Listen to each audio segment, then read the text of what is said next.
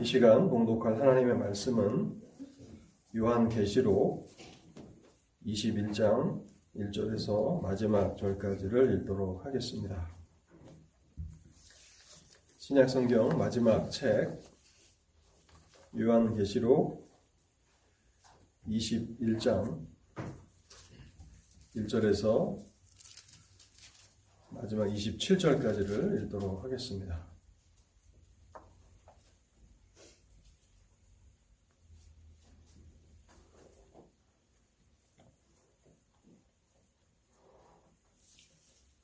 요한계시록 21장 1절입니다. 또 내가 새 하늘과 새 땅을 보니 처음 하늘과 처음 땅이 없어졌고 바다도 다시 있지 않더라. 또 내가 봄에 거룩한 성 새 예루살렘이 하나님께로부터 하늘에서 내려오니 그 준비한 것이 신부가 남편을 위하여 단장한 것 같더라. 내가 들으니 보좌에서 큰 음성이 나서 이르되 보라 하나님의 장막이 사람들과 함께 있음에 하나님이 그들과 함께 계시리니 그들은 하나님의 백성이 되고 하나님은 친히 그들과 함께 계셔서 모든 눈물을 그 눈에서 닦아 주시니 다시는 사망이 없고 애통하는 것이나 곡하는 것이나 아픈 것이 다시 있지 아니하리니 처음 것들이 다 지나갔음이러라. 보좌에 앉으신 이가 이르시되 보라 내가 만물을 새롭게 하노라 하시고 또 이르시되 이 말은 진실하고 참되니 기록하라 하시고 또 내게 말씀하시되 이루었도다 나는 알파와 오메가요 처음과 마지막이라 내가 생명수 샘물을 목마른 자에게 값없이 주리니 이기는 자는 이것들을 상속으로 받으리라. 나는 그의 하나님이 되고 그는 내 아들이 되리라. 그러나 두려워하는 자들과 믿지 아니하는 자들과 흉악한 자들과 살인자들과 음행하는 자들과 점술가들과 무상 숭배자들과 거짓말하는 모든 자들은 불과 유황으로 타는 못에 던져지리니 이것이 둘째 사망이라. 일곱 대접을 가지고 마지막 일곱 재앙을 담은 일곱 천사 중 하나가 나와서 내게 말하여 이르되 이리 올라오라. 내가 신부 곧 어린 양의 아내를 내게 보이리라 하고 성령으로 나를 데리고 크고 높은 산으로 올라가 하나님께로부터 하늘에서 내려오는 거룩한 성 예루살렘을 보이니 하나님의 영광이 있어 그 성의 빛이 지극히 귀한 보석 같고 벽옥과 수정같이 말더라. 크고 높은 성곽이 있어 열두 문이 있는데 문에 열두 천사가 있고 그 문들 위에 이름이 썼으니 이스라엘 자손 열두 지파의 이름들이라 동쪽의 세 문, 북쪽의 세 문, 남쪽의 세 문, 서쪽의 세 문이니 그 성의 성곽에는 열두 기초석이 있고 그 위에는 열두 양의 어린 양의 열두 사도의 열두 이름이 있더라. 내게 말하는 자가 그 성과 그 문들과 성곽을 측량하려고 금 갈대 자를 가졌더라. 그 성은 네모가 반듯하여 길이와 너비가 같은지라. 그 갈대자로 그 성을 측량하니 만 이천 스타디오니오 길이와 너비와 높이가 같더라. 그 성곽을 측량함에 144 규빗이니 사람의 측량 곧 천사의 측량이라 그 성곽은 벽옥으로 쌓였고 그 성은 정금인데 맑은 유리 같더라. 그 성의 성곽의 기초석은 각색 구석으로 꾸몄는데 첫째 기초석은 벽옥이요 둘째는 남보석이요 셋째는 옥수요 넷째는 녹보석이요 다섯째는 홍만호요 여섯째는 홍보석이요 일곱째는 황옥이요 여덟째는 노곡이요 아홉째는 담항옥이요 열째는 비치옥이요 열한째는 청옥이요 열두째는 자수정이라 그 열두 문은 열두 진준이 각 문마다 한 개의 진주로 되어 있고 성의 길은 맑은 유리 같은 정금이더라.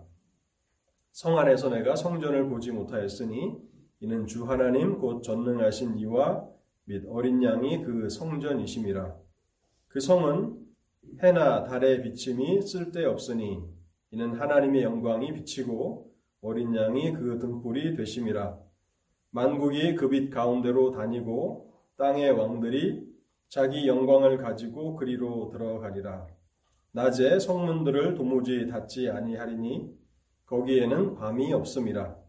사람들이 만국의 영광과 존귀를 가지고 그리로 들어가겠고 무엇이든지 속된 것이나 가증한 일 또는 거짓말하는 자는 결코 그리로 들어가지 못하되 오직 어린 양의 생명책에 기록된 자들만 들어가리라. 아멘. 잠시 하나님의 은혜를 구하며 기도하도록 하겠습니다. 자비로우신 하나님 아버지, 저희가 이제 2021년 마지막 주일 예배로 하나님 앞에 모였습니다. 하나님, 목자와 같이 저희들을 그렇게 선한 길로 인도하여 주셔서 우리가 오늘 12월 마지막 주일 예배에 이르게 되었습니다. 자비로우신 하나님, 우리의 인생의 마지막까지 하나님께서 신실하심으로 또한 인도해 주실 것을 소망하며 저희들이 하나님 앞에 은혜를 구하오니 하나님 오늘도 강단에서 선포되는 이 말씀이 저희의 영혼의 양식이 되도록 축복하여 주옵소서. 사람이 떡으로만 살 것이 아니라 하나님의 입에서 나오는 말씀으로 살 것이라고 말씀하셨사오니 하나님 우리의 영혼의 양식을 허락하여 주실 때에 우리의 믿음의 소망이 무엇인지를 이 시간에도 분명히 깨닫게 하시고 또 우리의 믿음의 경주의 종착점이 어디인가를 하나님 우리가 다시 한번 재정립하는 시간이 되도록 역사하여 주옵소서. 말씀을 듣는 성도들의 마음과 귀를 열어주시고 또 말씀을 전하는 심히 부족한 종에게 성령으로 함께하여 주셔서 주께서 기뻐하시는 진리가 강단에서 선포되게 하여 주옵소서. 이 시간을 주의 성령께 온전히 의탁하올 때에 이 모든 말씀 우리 주 예수 그리스도의 이름으로 기도하옵나이다. 아멘. 오늘이 벌써 2021년 마지막 주일입니다. 참 시간이 올해도 빠르게 지나갔습니다. 우리가 마지막 때를 맞이할 때마다 특별한 의미를 부여하고요. 저는 다른 어떠한 그 달보다도 12월 달이 이르면 더 한 달만큼이라도 더 하나님 앞에서 지혜롭게 살아가려고 그렇게 특별한 노력을 기울이곤 합니다. 근데 여러분, 우리는 우리가 원하던 원치 않던 시간의 흐름에 따라 2021년의 마지막 주일에 있습니다. 그와 마찬가지로 우리의 인생의 마지막도 우리가 생각하는 것보다도 훨씬 빨리 우리 앞에 임하게 될 것이라는 것을 생각해야 합니다. 우리가 인생의 마지막에 설 때에 정말 이렇게 빨리 내 인생의 마지막이 다가왔는가라고 모두가 생각하게 될 것입니다. 그래서 저는 2021년 마지막 주일 예배에 어떤 말씀을 전해야 할까를 고민하면서 하나님 앞에 지혜를 구했는데요. 요한계시록 마지막 21장과 22장에 나오는 새 예루살렘, 하나님의 나라에 대해서 여러분들과 함께 살펴보면 좋겠다라고 하는 생각을 갖게 되었습니다. 우리의 믿음의 이 싸움이 끝날 때가 있습니다. 믿음의 경주가 다 마치고 이제 우리가 기대해야 하는 것은 무엇입니까? 그것은 하나님이 예비하신 하나님의 나라 새 예루살렘이지 않습니까? 그래서 저는 오늘 여러분들과 함께 거룩한 성 새 예루살렘은 무엇이며 어떤 곳인가를 함께 살펴보기를 원합니다.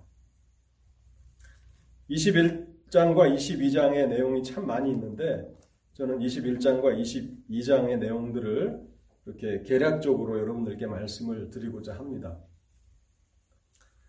먼저 이 새 예루살렘 하나님의 나라는 하나님의 교회와 구원받은 성도들임을 우리는 기억해야 합니다.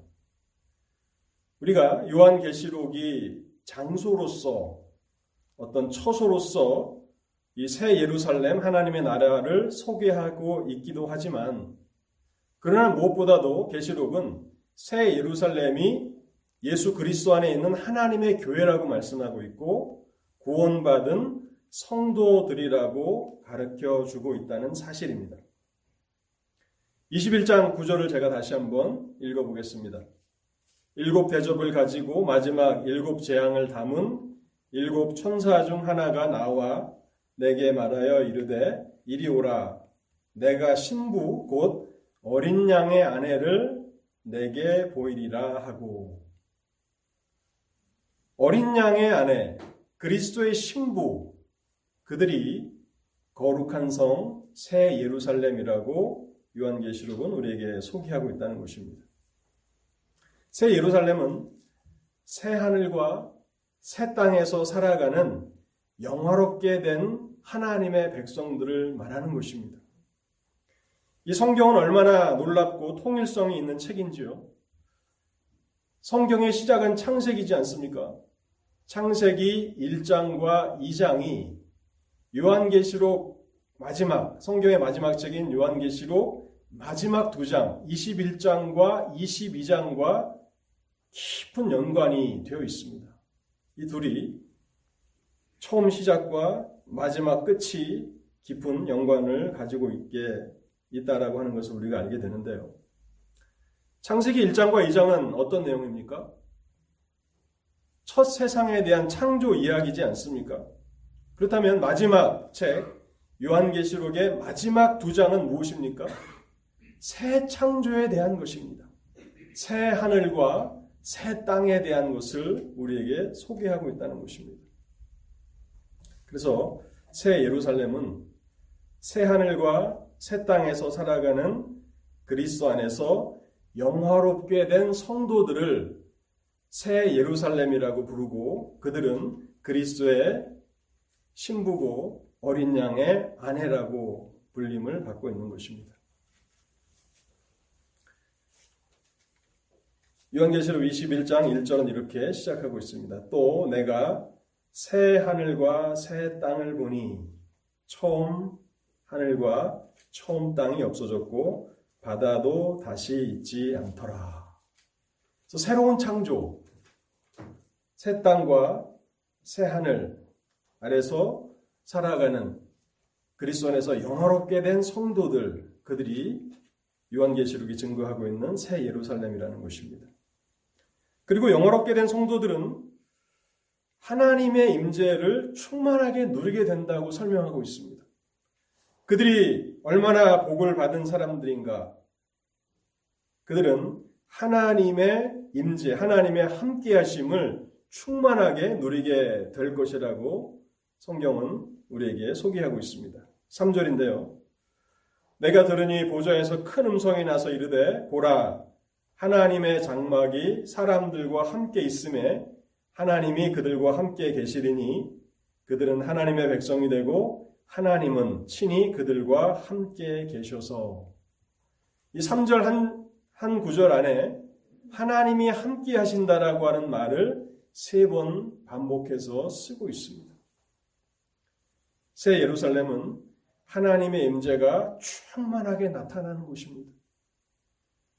예수 그리스도 안에서 죄 용서함을 받고 예수 그리스도의 완전하신 의로움으로 옷 입어 의롭다 하심을 받고 이제 마지막에 그 몸조차도 영화롭게 된 그 하나님의 구속받은 성도들 가운데 하나님의 임재가 충만하게 나타난다고 말씀하고 있는 것입니다. 물론 이 땅에서도 하나님의 임재를 우리는 부분적으로 경험할 수 있습니다. 구약에 보면 성막과 성전이 나타나는데 성막과 성전은 무엇입니까? 하나님이 이스라엘과 함께 하신다는 상징이지 않습니까?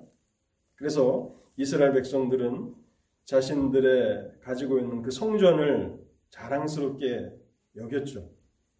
그뿐만 아니라 이 땅에 오신 예수 그리스도는 임마누엘이라고 하는 이름을 가지고 계십니다. 그 뜻은 무엇입니까? 하나님이 우리와 함께 하신다.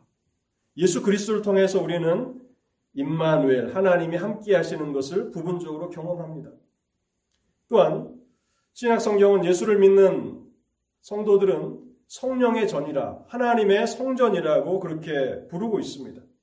성령께서 성도들 안에 내주하시기 때문에 그러한 것이죠. 그런데 새 예루살렘에서의 하나님의 임재, 하나님의 함께하심은 이 땅에서와는 전혀 다른 것입니다. 성도들은 새 예루살렘에서 하나님의 임재의 충만을 경험하게 될 것입니다. 여러분 우리가 얼마나 부분적으로 하나님의 임재를 경험하고 있는지를 생각해야 하는데요. 또 배 목사님께서 기도하시며 하나님의 임재를 나타내 주시기를 간구하지 않았습니까? 여러분 구약 성경에서 하나님께서 가장 친밀하게 대화를 나눴던 그러한 사람은 이스라엘의 위대한 선지자 모세였을 것입니다. 모세를 친구와 같이 그렇게 친밀하게 말씀을 하셨던 그렇게 특별하게 여겨주셨던 하나님의 종인데요. 모세조차도 사실은 여호와 영광의 지극히 적은 부분만을 경험했을 뿐입니다. 출애기 33장에 보면요. 33장 22절과 23절에 이렇게 쓰고 있습니다. 내 영광이 지나갈 때에 내가 너를 반석 틈에 두고 내가 지나도록 내 손으로 너를 덮었다가 손을 거두리니 내가 내 등을 볼 것이요 얼굴은 보지 못하리라. 가장 하나님과 친밀한 교제를 나눴던 모세조차도 하나님의 뒷모습만을 보았을 뿐이라고 출애굽기는 기록하고 있습니다. 하나님의 얼굴은 보지 못하리라. 여러분 예수님의 열두 제자 중에서 예수님의 사랑을 가장 많은 많이 받은 제자가 있었죠. 그 사람이 사랑의 사도라고 불리는 요한입니다. 베드로조차도 부러워할 만큼 요한은 주님의 특별히 특별한 사랑을 받았고 주님께서 아끼셨던 그런 제자였습니다. 그가 끝까지 남아서 요한계시록을 기록했는데요. 그는 노년에 반모라고 하는 섬에 유배되었습니다. 외딴 섬에 감옥에 갇혀서 이제 요한계시록을 기록했는데 그는 환상 가운데 그가 사랑하는 주님, 또 많은 사랑을 받았던 그에게 사랑을 베풀어 주셨던 주님을 환상 가운데 보게 됩니다. 그 이야기가 요한계시록 1장에 소개되는데요. 1장 13절 또 17절에서 18절 말씀을 제가 한번 읽어보겠습니다. 촛대 사이에 인자 같은 이가 발에 끌리는 옷을 입고 가슴에 금띠를 띠고 그의 머리와 털의 희기가 양털 같고 눈 같으며 그의 눈은 불꽃 같고 그 얼굴은 해가 힘있게 비치는 것 같더라. 내가 볼 때에 그의 발 앞에 엎드러져 죽은 자 같이 되매 그가 오른손을 내게 얹고 이르시되 두려워하지 말라. 나는 처음이요 마지막이니 곧 살아있는 자라. 내가 전에 죽었었노라.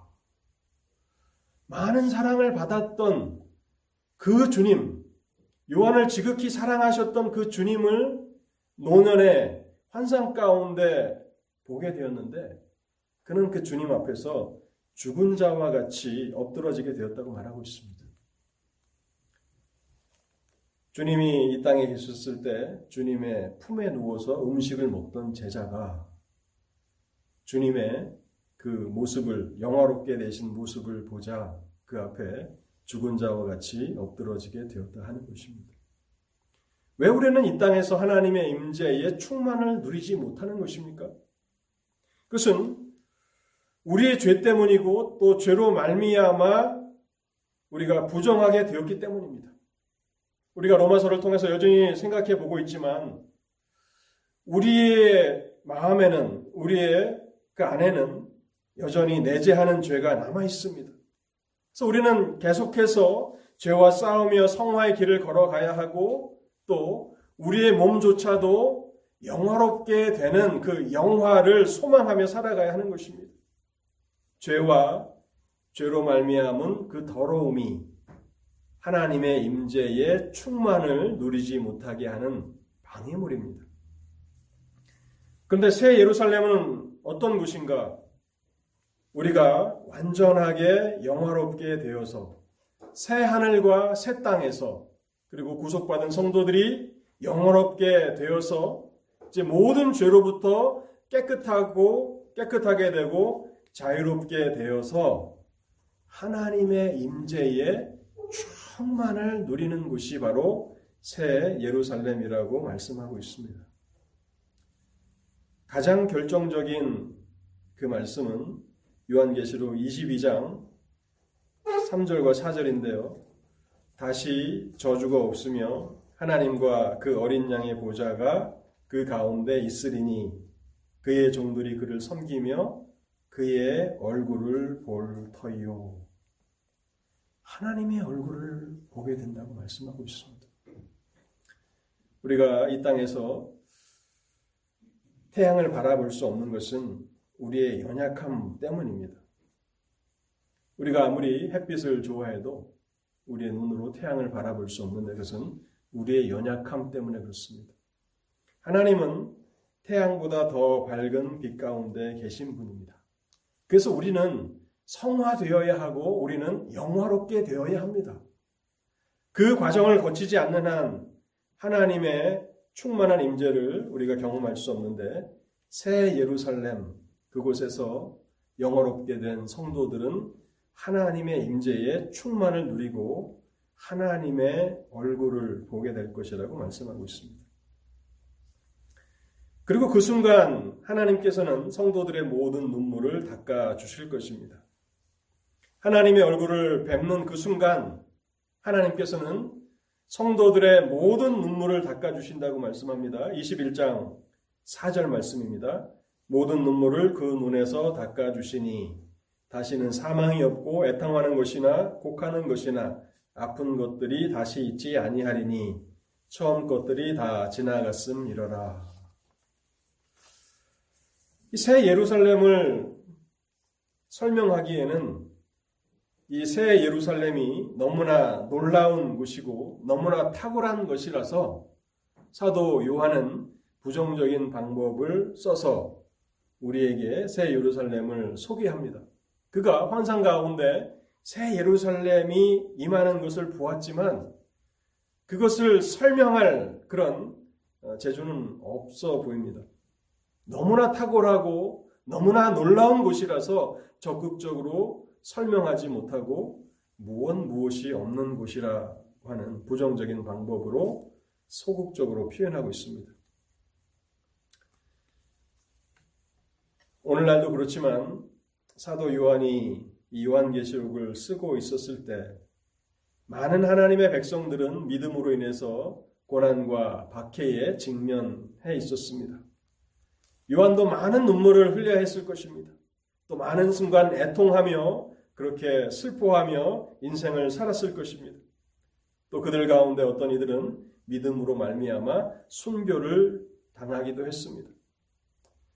사도 요한은 노년의 나이 까지 이렇게 살아서 이제 많은 그 서신들을 쓰며 또 기독교회의 그 기초들을 다지는 작업을 했지만 우리가 사도행전을 통해서 보는 것처럼 그와 함께 예수님의 제자가 되었던 열두 제자들, 그 사, 사도들은 다 어떻게 됐습니까? 거의 대부분이 복음을 증거하는 일 때문에 순교를 당하지 않았습니까? 여기 눈물을 닦아주신다라고 하는 것은 상징적인 표현인데요. 눈물은 고통과 슬픔과 불행과 죽음을 상징하는 것입니다. 그래서 하나님의 임재가 있는 그곳에는 더 이상 고통도 슬픔도 이별도 불행도 죽음도 없다라고 하는 것을 나타내는 것입니다. 그 모든 것이 없는 곳 우리는 상상으로 그것을 설명할 뿐 그것의 탁월함을 놀라움을 우리는 적극적으로 표현할 방법은 없습니다. 그리고 그새 그 예루살렘은요. 하나님의 임재를 누리고 있는 그 백성들은 오직 하나님의 값없는 은혜로만 그곳에 들어감을 아는 사람들입니다. 오직 그곳에는 하나님의 값없는 은혜로만 들어간다고 성경은 쓰고 있습니다. 21장 6절과 7절인데요. 또 내게 말씀하시되 이루었도다. 나는 알파와 오메가요 처음과 마지막이라. 내가 생명수 샘물을 목마른 자에게 값없이 주리니. 하나님께서 주시는 이 완전한 구원은 값없이 베풀어 주시는 은혜로 말미암는 것이라고 말씀하고 있습니다. 하나님께서 생명수 샘물을 목마른 자들에게 하나님의 구원을 사모하는 자들에게 하나님의 구원을 갈망하는 자들에게 값없이 주시겠다고 말씀하고 있습니다.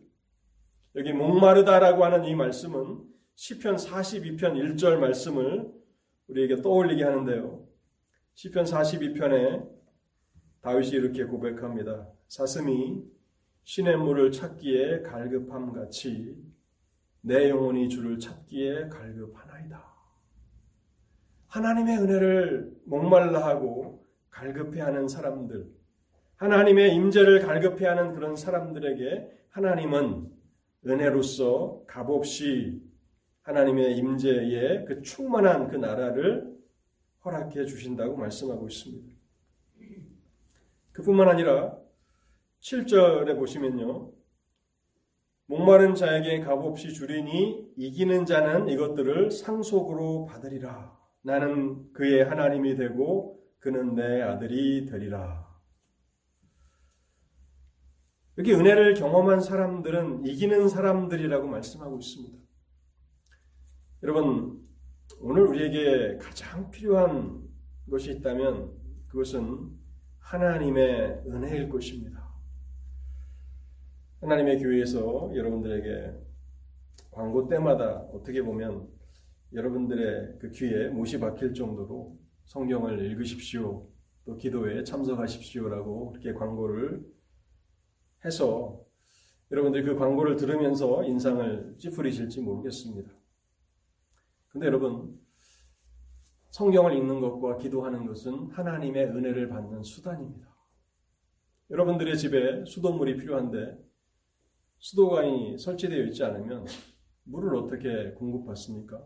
이 추운 겨울에 히터를 틀려면 뭐 가스 히터를 틀려면 가스가 공급되어야 되는 것이죠.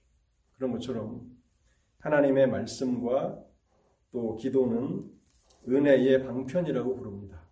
하나님이 우리에게 은혜를 공급해 주시는 수단입니다. 얼마나 우리에게 은혜가 필요한가? 하나님의 은혜는 참으로 놀라운 것입니다. 그래서 이 은혜를 공급받은 사람들은 이기는 사람들이라고 그렇게 쓰고 있는 것입니다. 이기는 자는 하나님의 은혜로 끝까지 믿음의 싸움을 싸웁니다. 하나님의 교회가, 초대 교회가 로마의 무시무시한 바퀴, 바퀴 아래서 금방이라도 다 사라질 것 같은 그런 위기 앞에 있었지 않았습니까? 수많은 사람들이 피를 흘리고 죽임을 당하였습니다.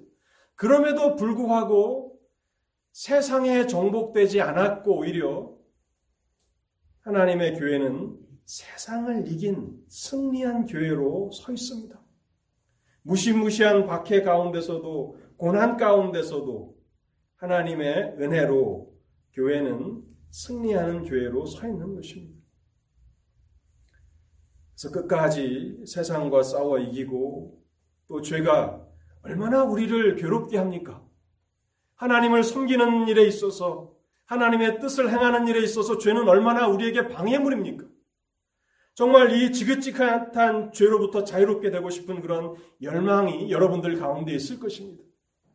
그래서 내가 죄에게 정복되어서 패배자로 남아있을 것 같은데 하나님은 우리에게 지속적인 은혜를 공급하심으로 죄를 이기게 하시고 또 핍박과 고난 가운데서 이 믿음의 경주를 포기해 버리는 버릴 것이라고 생각하는데 그 무시무시한 핍박과 고난 가운데서도 하나님의 은혜로 이기는 사람들이라고 말하고 있습니다.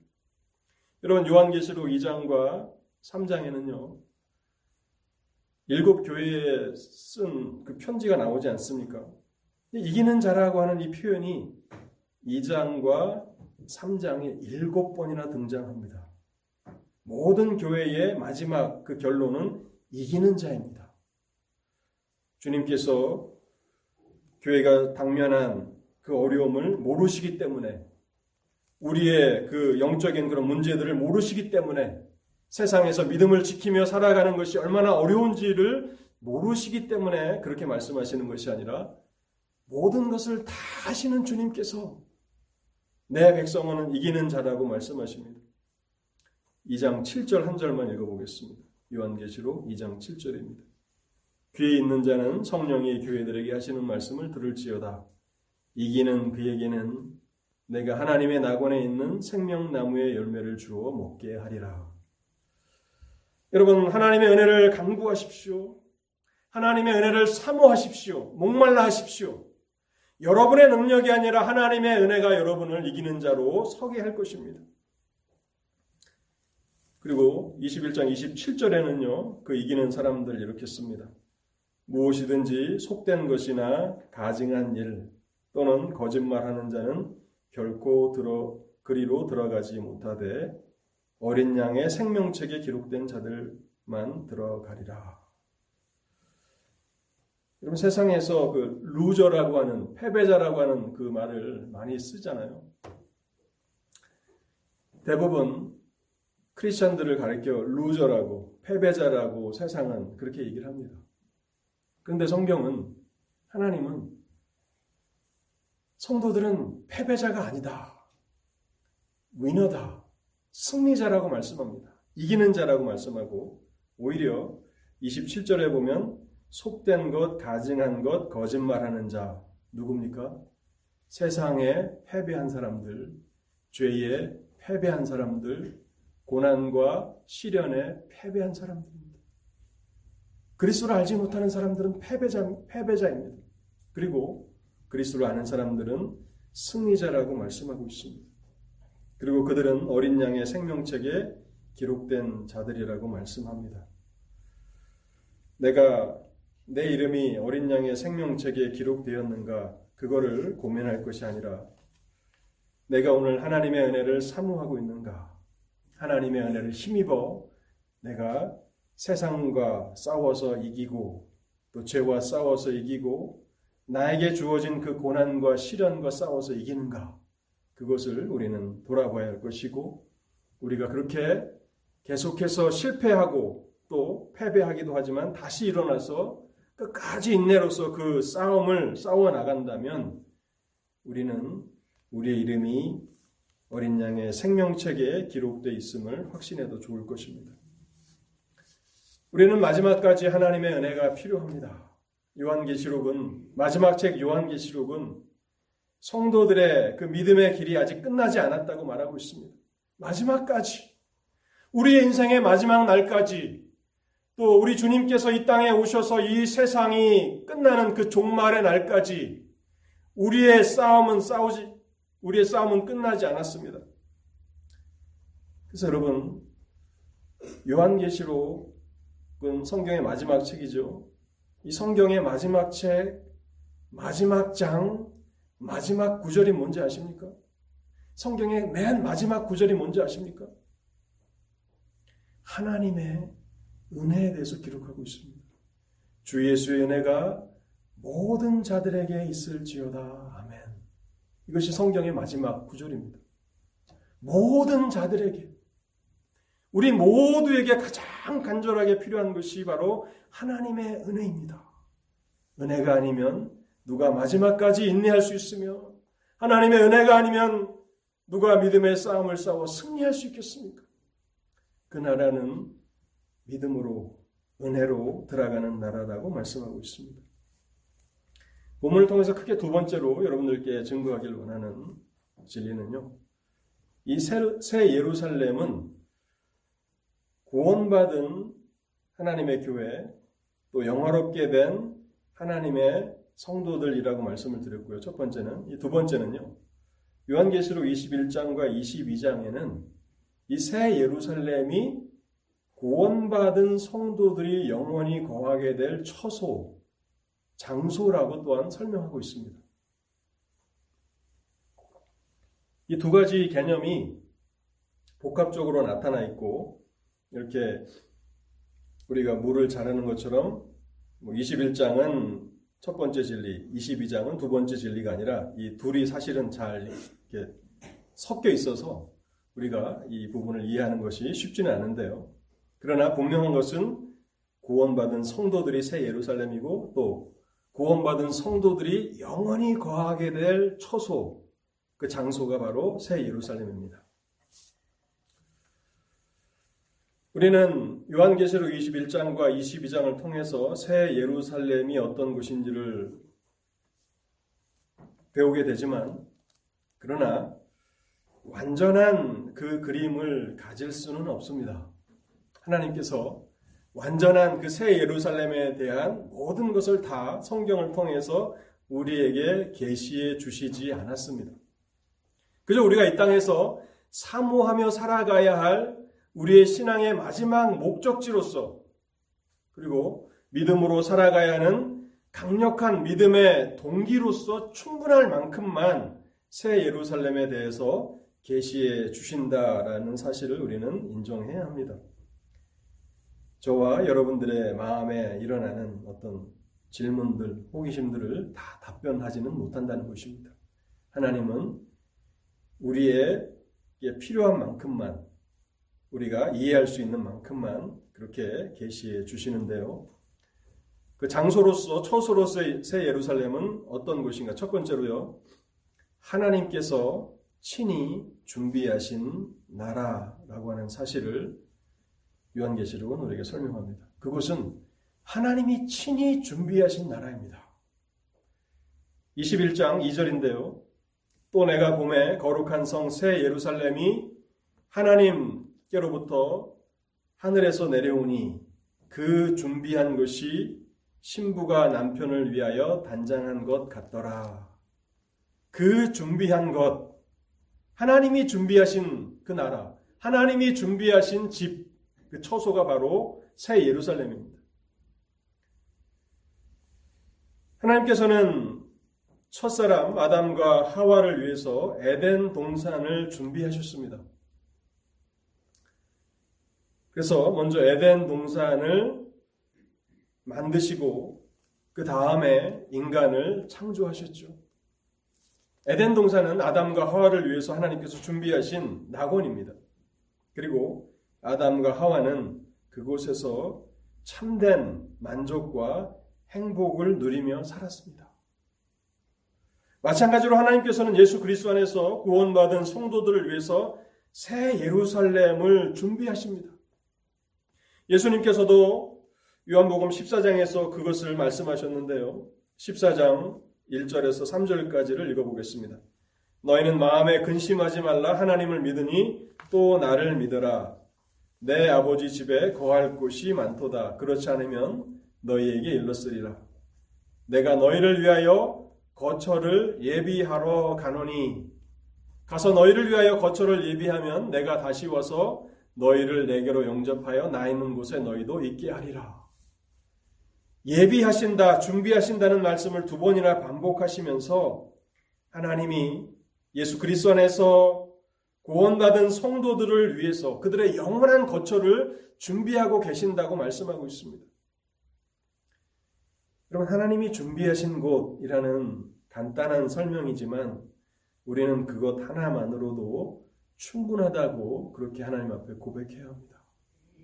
하나님이 준비하신 곳이라면 우리에게는 가장 완벽한 곳입니다. 가장 이상적인 곳이고 하나님이 함께 하심으로 그곳은 평화롭고 안전하며 복락이 가득한 낙원이라는 사실입니다. 여러분 어머님이 여러분들을 위해서 저녁을 준비하신다 그러면 더 이상 설명이 필요합니까? 여러분들을 낳아서 길러주신 어머니가 여러분들을 잘 아는 어머니가 여러분을 위해서 저녁을 준비하신다. 여러분들은 저녁에 대해서 더 이상 염려하거나 걱정할 필요가 없습니다. 어머니가 준비하시니까요. 그것을 여러분 무한히 확장해 보십시오. 우리를 너무나도 잘 아시고 우리를 사랑하신 하나님 아버지께서 우리의 영원한 거처를 준비하고 계신다고 말씀하고 있습니다. 설교를 준비하다가 한 주석에서 읽은 내용인데요. 1800년도 19세기에 그 시카고에 큰 대화재가 있었지 않았습니까? 그때에 많은 사람들이 재산을 잃고 삶의 그 초소를 다 잃어버렸는데 복음 전도자 무디 또한 큰 손실을 당했다는 그런 이야기를 들었습니다. 그래서 한 친구가 찾아와서 무디 너의 모든 거처를 잃었다는 그 이야기를 들으니 참 마음이 아프네 라고 그렇게 친구가 위로를 해줬는데 그때 무디가 이렇게 답변했답니다. 나에게 있는 것을 나에게 있는 모든 것을 잃어버린 것은 아니네. 그래서 친구가 깜짝 놀라서 아니 내가 알고 있는 그 집 말고 또 다른 재산이 있다는 얘긴가? 그랬더니 요한계시록의 이 부분을 읽으면서 하나님이 예비하신 집이 나에게 남아있다네. 라고 그 화재로 인해서 모든 그 집을 잃어버린 그 이후에 복음 전도자 무디가 그런 이야기를 하면서 그 친구를 오히려 위로했다는 그런 글을 읽어보았습니다. 하나님이 모든 구원받은 성도들을 위해서 준비하신 처소 그곳이 바로 새 예루살렘입니다. 그 거처로서 새 예루살렘에 대해서 두 번째는요. 그곳은 하나님의 영광으로 빛나는 아름다운 나라입니다.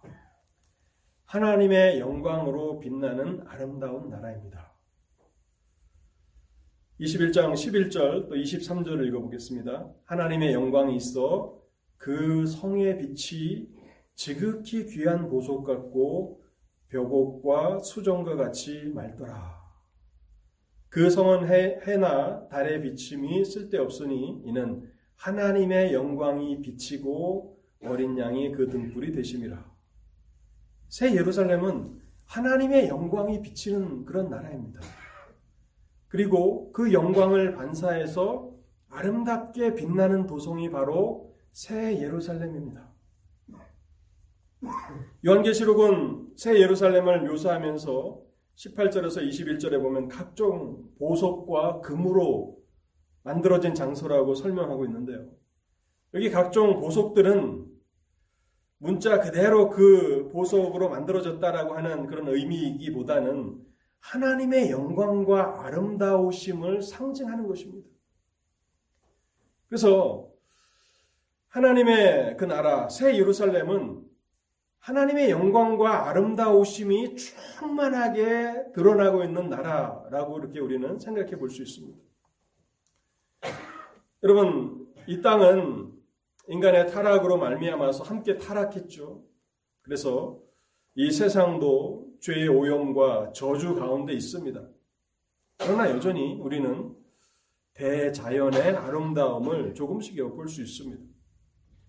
근데 대자연이 항상 아름다운 것만은 아니죠.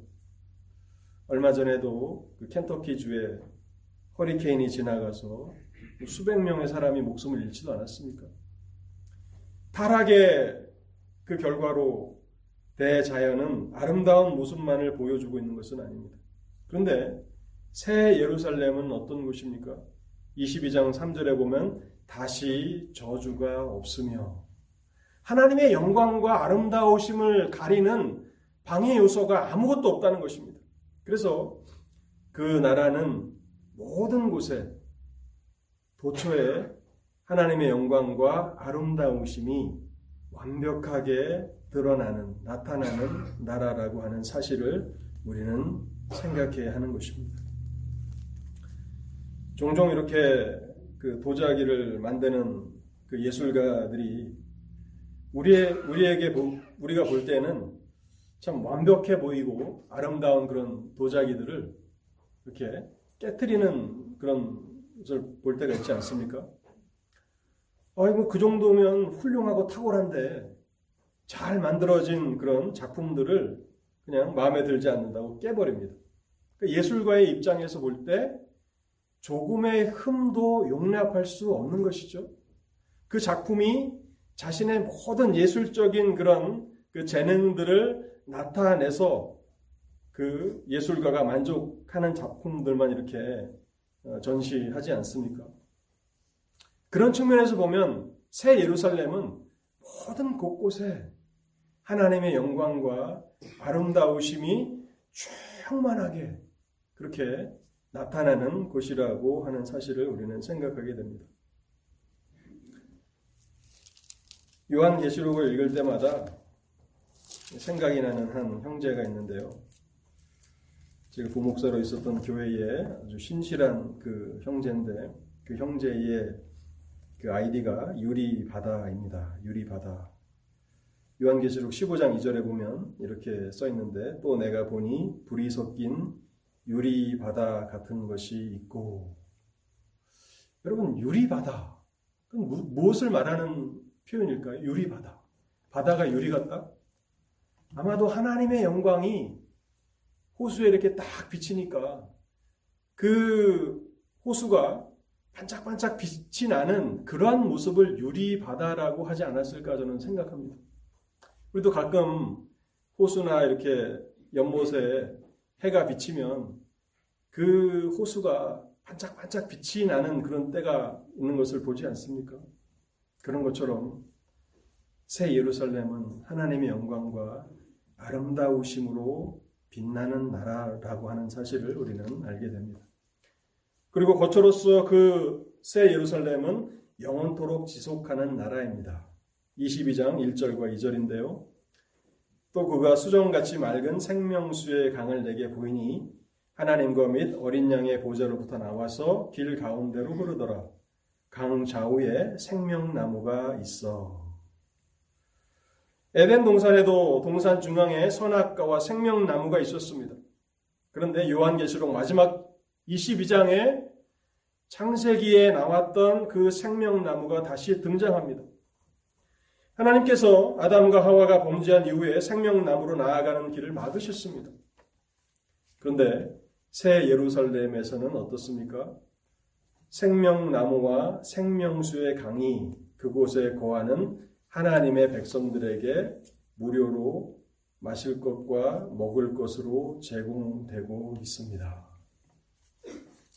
생명수와 생명나무는 천국에서 하나님과의 교제가 가져다 줄 완전한 행복, 완전한 만족을 상징하는 것입니다. 더 이상 충만할 수 없는 그 충만한 기쁨과 행복이 생명나무와 생명수라고 하는 이 단어들로 상징되고 있는 것이죠. 그리고 그곳에는 더 이상 저주가 없습니다. 에덴 동산에 있었던 선악과는 금지된 열매 있습니다. 금지된 열매였습니다. 그래서 그것을 먹는 날에는 정령 죽으리라는 하나님의 저주가 있었는데 불행하게도 아담과 하와는 사탄의 유혹을 받아서 하나님께서 금하신 선악과를 따먹었고 그 아름다운 낙원에서 에덴 동산에서 추방되었습니다. 그들은 범죄함으로 하나님이 준비하신 아름다운 낙원을 잃어버렸습니다. 그러나 새 예루살렘에는 저주가 없다고 말하고 있습니다. 더 이상 저주가 없다라고 하는 것은 그곳에 거하는 성도들은 죄를 짓지 않는다는 것입니다. 죄를 짓지 않기에 그 나라를 잃어버릴 일이 없다는 것이죠. 하나님의 은혜로 그곳에 들어간 성도들은 영원토록 그곳에서 거하게 될 것이라고 그렇게 말씀하고 있습니다. 마지막으로 우리가 거처로서 새 예루살렘을 생각해 볼 때 거기는 완전한 만족과 기쁨으로 충만한 나라라고 하는 사실을 생각해야 합니다. 완전한 만족과 기쁨으로 충만한 나라입니다. 22장 5절 말씀을 제가 읽어보겠습니다. 다시 밤이 없겠고 등불과 햇빛이 쓸데없으니 이는 주 하나님이 그들에게 비치심이라 그들이 세세토록 왕 노릇 하리로다.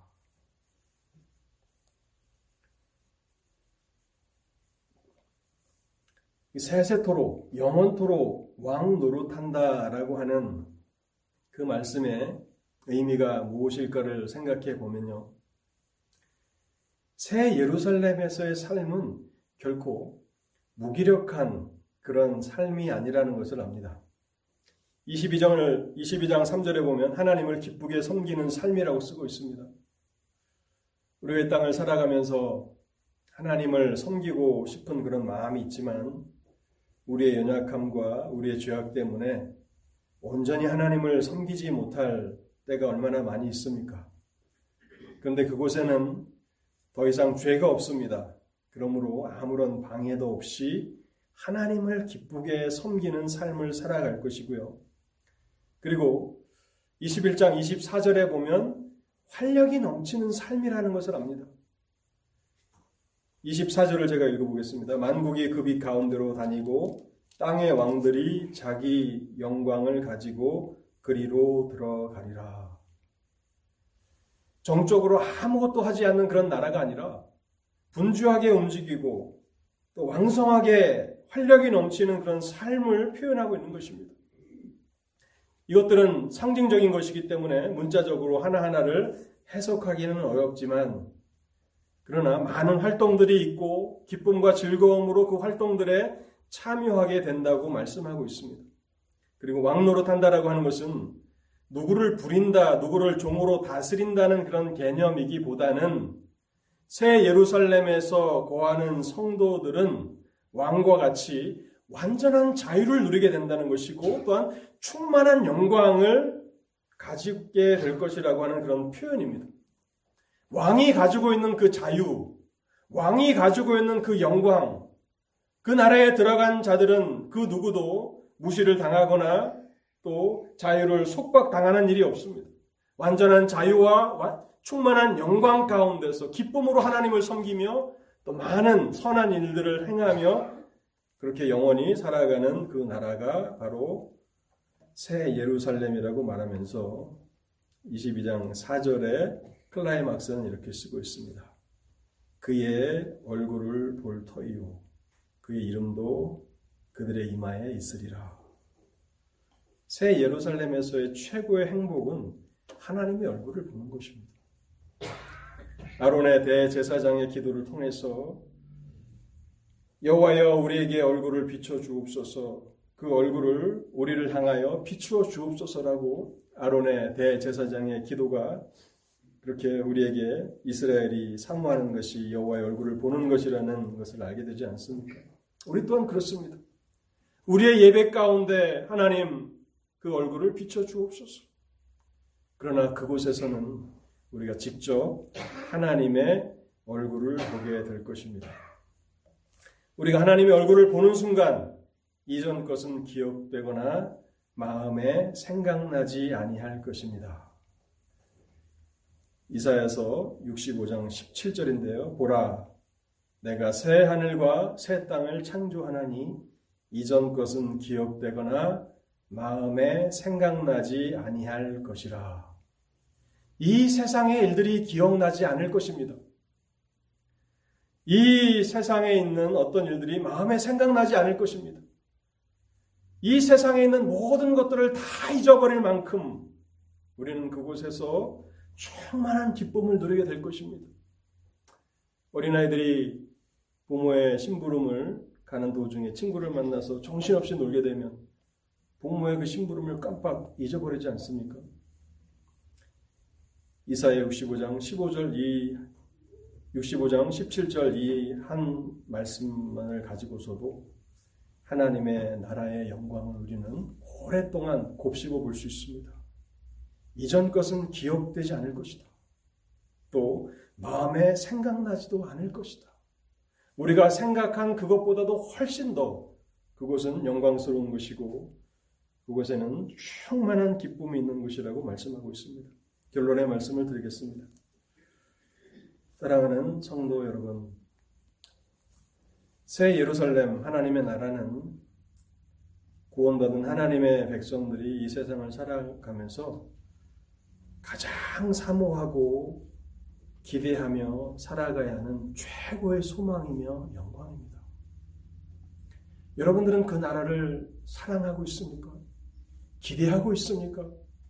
또 그 나라를 위해서 기도하고 있습니까?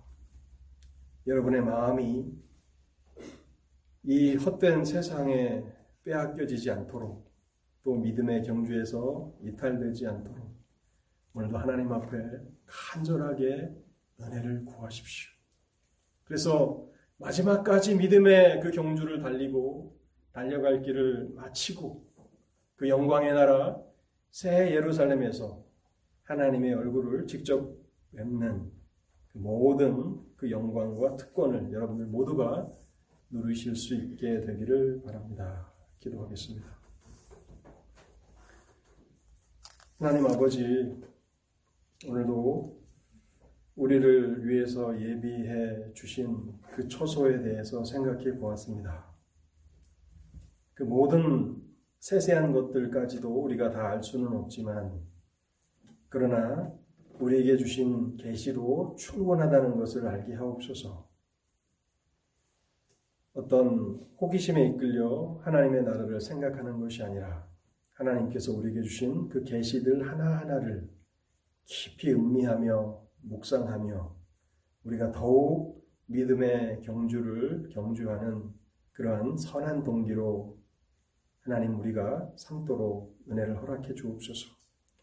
그래서 아무리 어려운 환경과 여건 가운데서도 우리가 믿음을 지키게 하시고 마지막까지 믿음으로 승리하는 사람들로 남아있도록 오늘도 은혜의 방편을 붙들며 하나님 앞에 은혜를 구하게 하옵소서. 그래서 마지막 날 그곳에서 하나님과 함께 기뻐하며 또 영광을 누리는 저희들 모두가 되도록 하나님 이곳에 머리 숙인 사랑하는 백성들 한 사람 한 사람 충만한 은혜로 함께 하옵소서. 우리 주 예수 그리스도의 이름으로 기도하옵나이다. 아멘.